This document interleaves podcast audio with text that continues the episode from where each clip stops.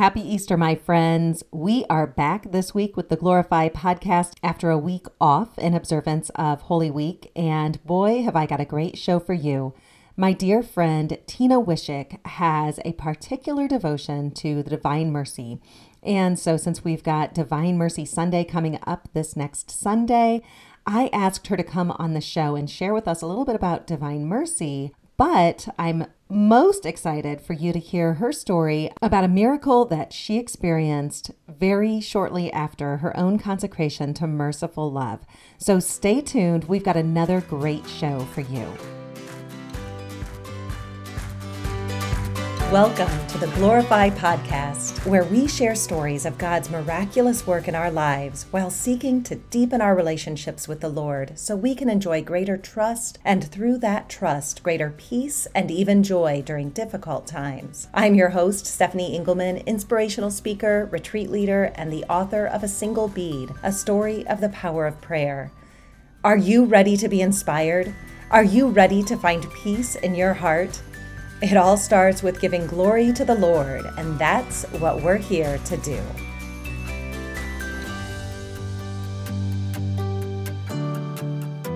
Welcome back to the Glorify podcast. I am excited to be joined by my extraordinarily good friend, Tina Wishik. Tina is a wife and a mother of three young children. She is a former Carmelite nun who spent six years in a cloistered Carmelite monastery.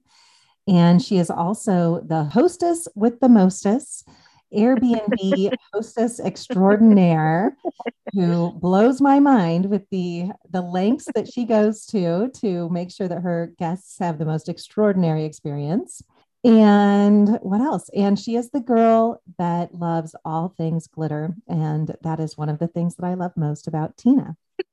so we're here wow, today to talk that was about quite, quite the intro. Yeah. Well, we're going to talk about a little bit of God's glitter, which is divine mercy.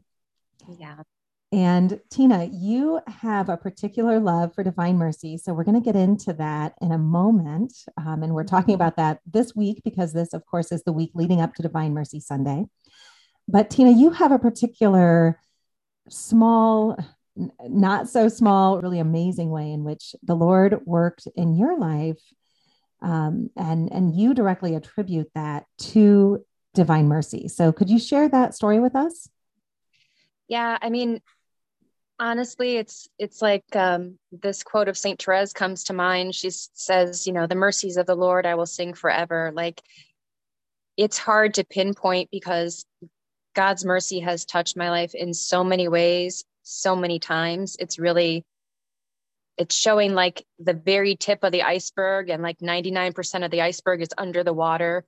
But um, the story that i think um, people are when I've shared have been touched by is, you know, I've I've had devotion to Divine Mercy since I was a teenager, and I read the uh, Divine Mercy in My Soul of Saint Faustina Kowalska, and uh, she was a Polish nun, you know, that lived in the 20th century and received these private revelations from Jesus, where he was expressing his desire that the world would turn to him and beseech his mercy and avail themselves of the graces that his mercy wants to bestow on us the healing, the increase in holiness, coming back from a state of spiritual death to rebirth and life through his mercy. So I've I've prayed the Divine Mercy devotions, the chaplets. Um, you know, Divine Mercy Sundays like there's Christmas, there's Easter, and there's Divine Mercy Sunday. Those are my three my three big ones. Like I almost have them on the same level of, of the amount of enjoy and anticipation I have looking forward to Divine Mercy Sunday. Um, and it's kind of nice. Divine Mercy Sundays right after Easter, so you kind of keep that Easter joy floating right into the feast day. But the story that I I've shared um, that I consider really miraculous that I attribute to Divine Mercy is. Um, in February of 2017, I had come across the copy of uh, Father Michael Gaitley's 33 Days to Merciful Love consecration, which is based off the spirituality of St. Therese of, of Lisieux and, and a little bit off of St. Faustina's writings and her revelations from Jesus. And it's the idea behind it is that, you know, in the past, God sought holy souls who would offer themselves up as victims to God's justice, you know, kind of like unite their suffering with the suffering servant Jesus and take away, you know, some of the punishment that we our humanity richly deserves, you know, especially as time goes on, it seems like we're begging for justice to rain down upon us. But St. Therese's idea was, well, why should only God's justice have victims? You know, why can't God's mercy, which is, I mean, according to her, his greatest attribute, have souls that are completely sacrificed that he could just pour his mercy into instead of his justice that he could just fill with his grace. Um, you know he says the flames of mercy are burning me clamoring to be spent like just wanting to find a willing recipient. And you know we're, we're not open and we're not trusting. And so we don't benefit from from his great mercy so i came across this consecration 33 days of preparation to make an act of oblation to jesus's merciful love oblation to the divine mercy. And it's in the spirituality of saint therese. So i started that it starts on december 31st so it's december 20, 31st 2016 and 33 days later my consecration day was the presentation of the Lord. And I'm making this devotion. And at the same time, you know, I'm, I'm going to daily mass um, often enough at our parish. And I just remember one particular day I was in the chapel and I'd received communion. And I kind of just looked up and I saw a couple processing up to receive communion. And it was a mom, a dad, and a baby. And it was obvious that the baby was a boy. You know, it was like their son, like a newborn, like fresh, fresh baby. um, and I was just enamored. You know, we had two daughters at the time. I very much wanted two girls back to back. I mean, that was a blessing in itself. Like I just always had this desire to have daughters first, you know, when we when we got married and we're talking about starting a family. And I never really had a desire to have a son. I mean, I wasn't against it, but I just didn't per- particularly have that desire. I saw this dad carrying this baby up in the communion line, and it was just like, struck me like, I want that. I want a baby boy. Like, I want a son. I, I ha- just was given that desire in that moment. So, you know, uh, um, my husband and I had talked about whether or not we could just emotionally and physically and everything else like add to our family and he wasn't feeling really comfortable with expanding our family at the time. And here i'm stuck with this huge desire that's just gripped me. And like i can't I'm, i just see baby boys everywhere. I can't like you know just overwhelming desire. So we had many conversations about it and i felt like i was getting nowhere fast. I was spinning my wheels and we were kind of, you know, it was getting tense. He was feeling pressured about it. I was feeling ignored or that, you know, my my desires weren't being validated or acknowledged or whatever. He had some concerns about his age and just having the stamina and everything to to start over again with a newborn. So, but okay, I'm going to stop arguing with my husband. I'm not getting anywhere fast. We're just aggravating each other and it's becoming a rift in our marriage. So I just thought I'm going to go straight to the boss. I'm going to go straight to the source. So I started going to adoration. I mean, I was going to adoration, but my holy hours and my time in prayer before the Blessed Sacrament became very intentionally Lord, I feel this desire in my heart to have another baby. And for whatever reason, to have a son in particular, I can't change Anton's heart or mind but you can. And if you want want us to have a baby, if and if you decide to bless us with a son, that's something you can do. And I'm going to leave it in your hands. And I'm not going to argue with him about it or antagonize him or bring it up or beg or plead or anything. So I continue making my my 33 day preparation. And like I said, it was the feast of the presentation of the Lord, which is significant because that's the mystery where we contemplate Mary and Joseph bring, bringing the baby Jesus to the temple to, to dedicate him to the Lord, right? The firstborn son is dedicated to the Lord. And in the course of me making these prayers before the Blessed Sacrament, again, it was just something that was in my heart that came over me. It said, pray that if it's God's will, he'll be a holy priest.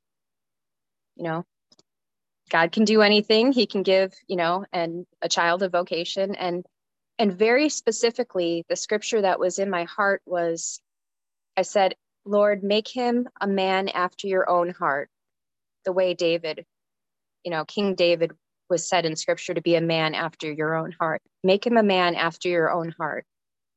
I have very much in mind, you know, like Hannah coming before Eli, the priest at the temple, and she was grieving that she couldn't have a son. And, you know, Eli thinks she's drunk and he wants to kick her out of the temple and everything. And then she realized, you know, he realizes she's just in great sorrow.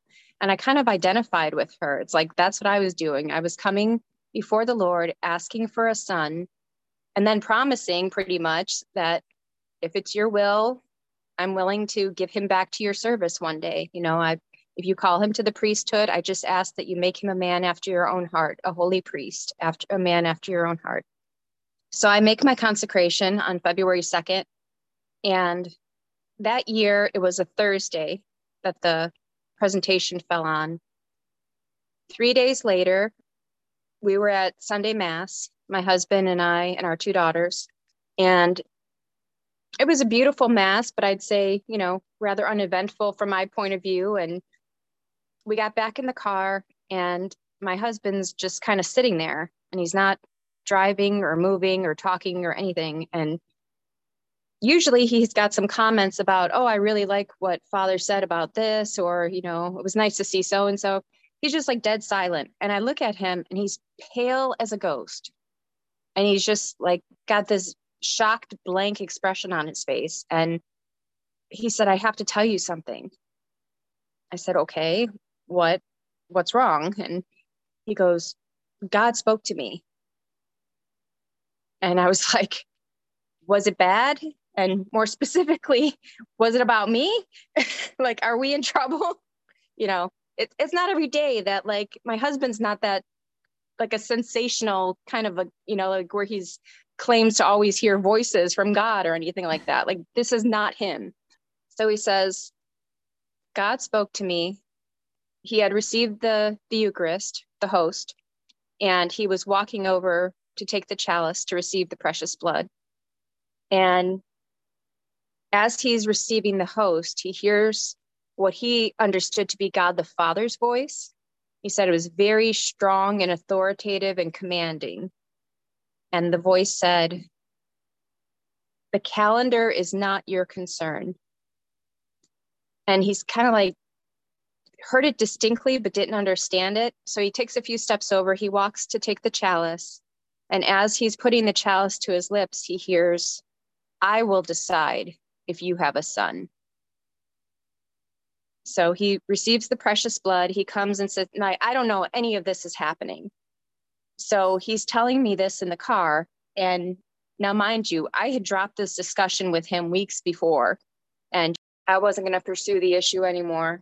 And I said, well, so what does that mean to you? You know, like, are you saying you're open to talking about having another baby? And he said, I don't want to know anything about your calendar in the terms of my fertility and what time, you know, when we would need to abstain if we were uh, not planning to expand our family there at that time. And it also, he took it in the sense of calendar in terms of his longevity, in terms of his age and you know again starting starting with a new life in our family.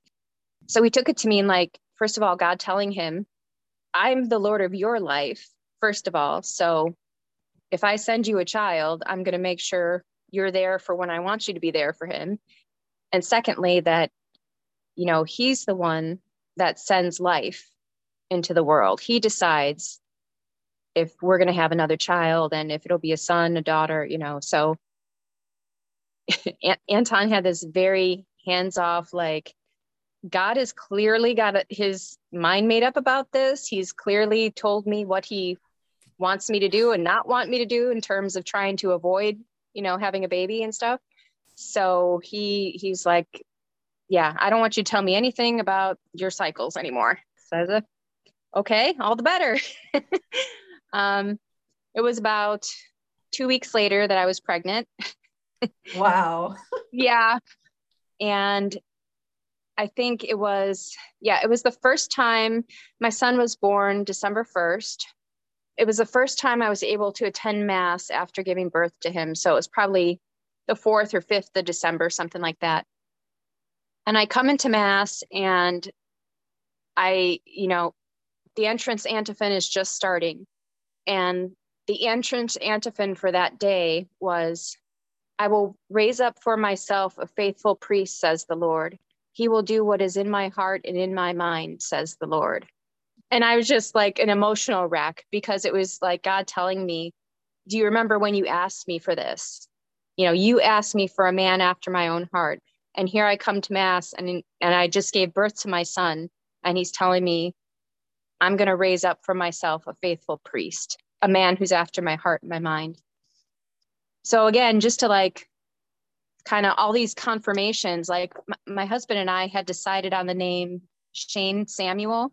Samuel is my husband's father's name.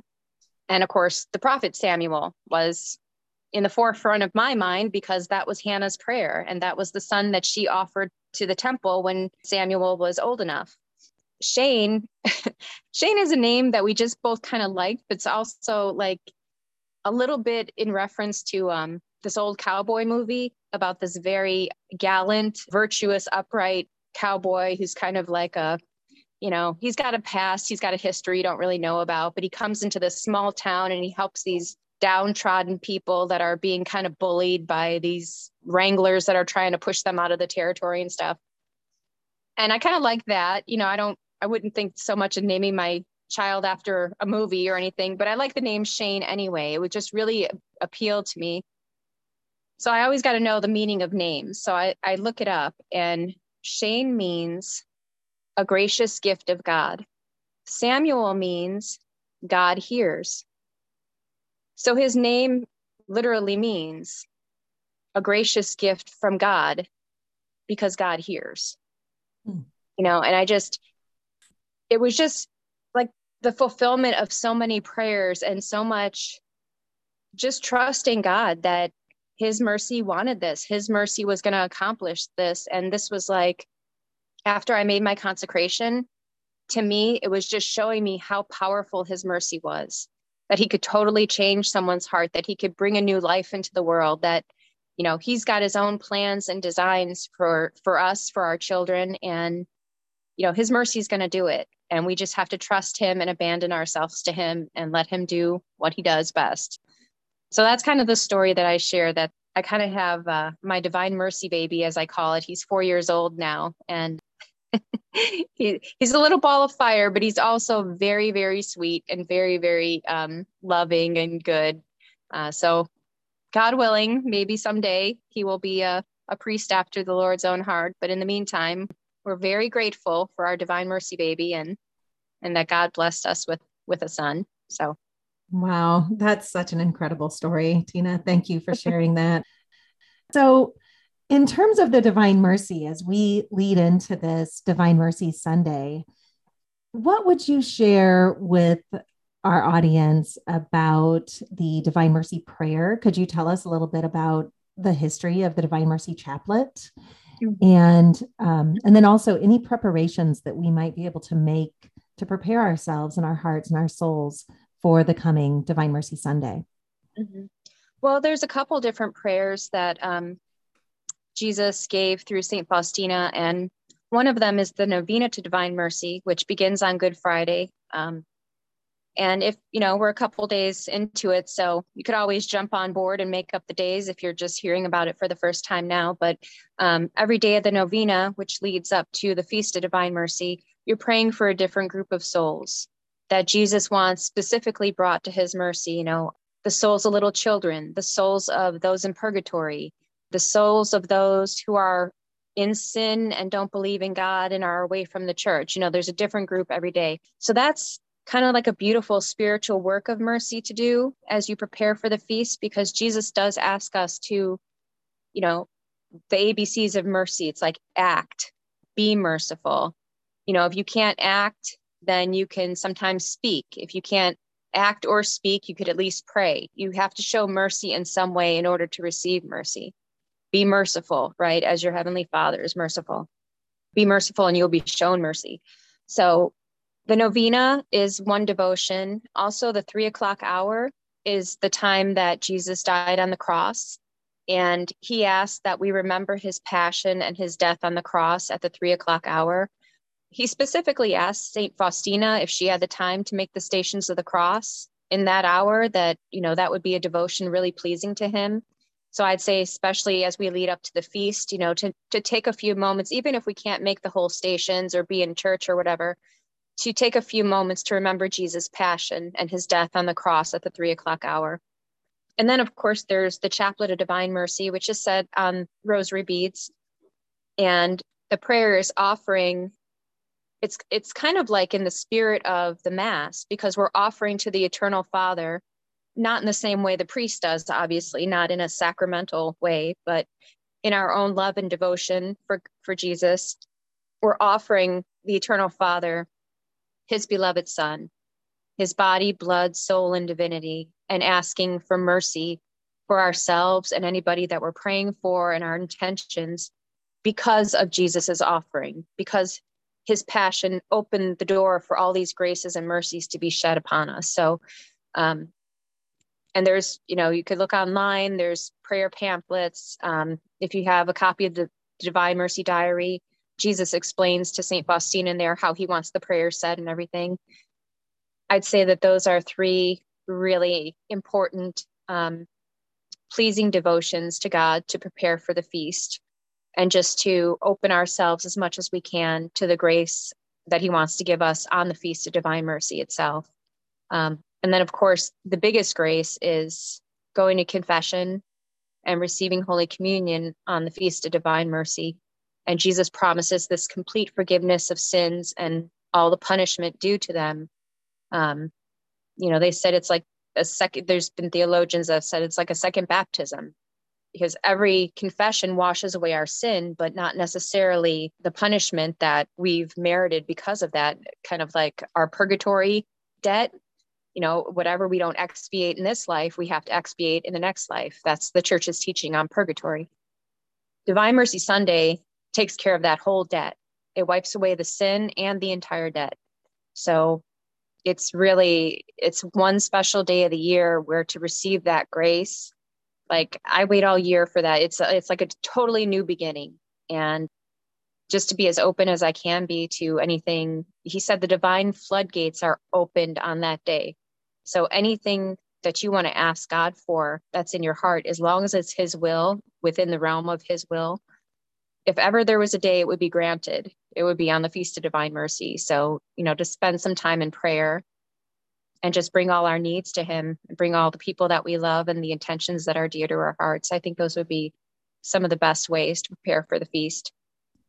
Well, that's beautiful, Tina. Again, thank you so much, and I I hope that gives all of us. I know it gives me some good food for thought and some ideas as to how I can more deeply enter into this these next few days and Sunday and making sure that I go to confession beforehand. And I, there are some parishes that do a special Divine Mercy Mass, correct?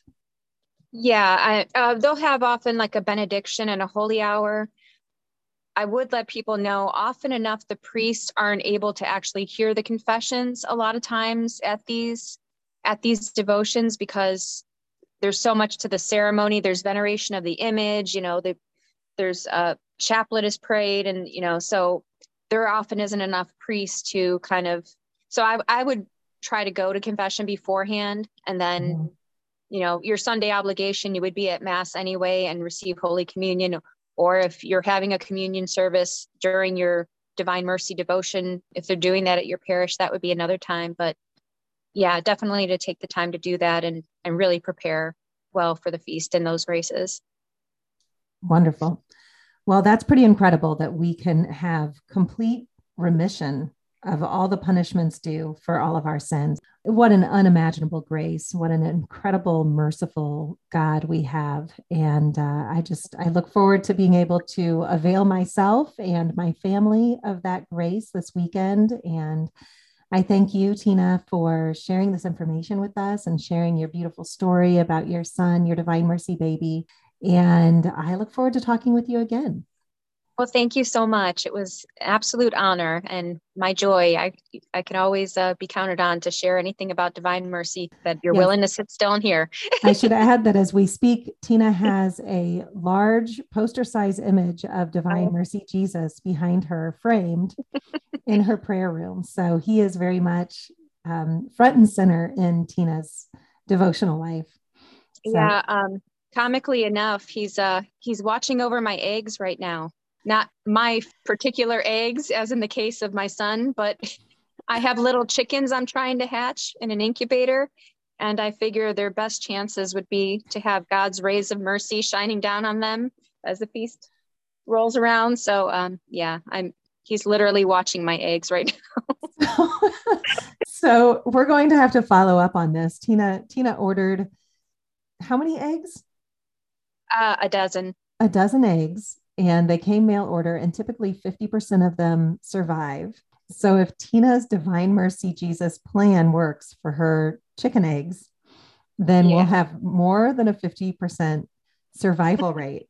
So stay tuned to at least my Instagram channel. I will I will keep you posted as to whether Tina's chickens fare better than the average chickens. my divine mercy chickens. That could be the, the next chapter in my story.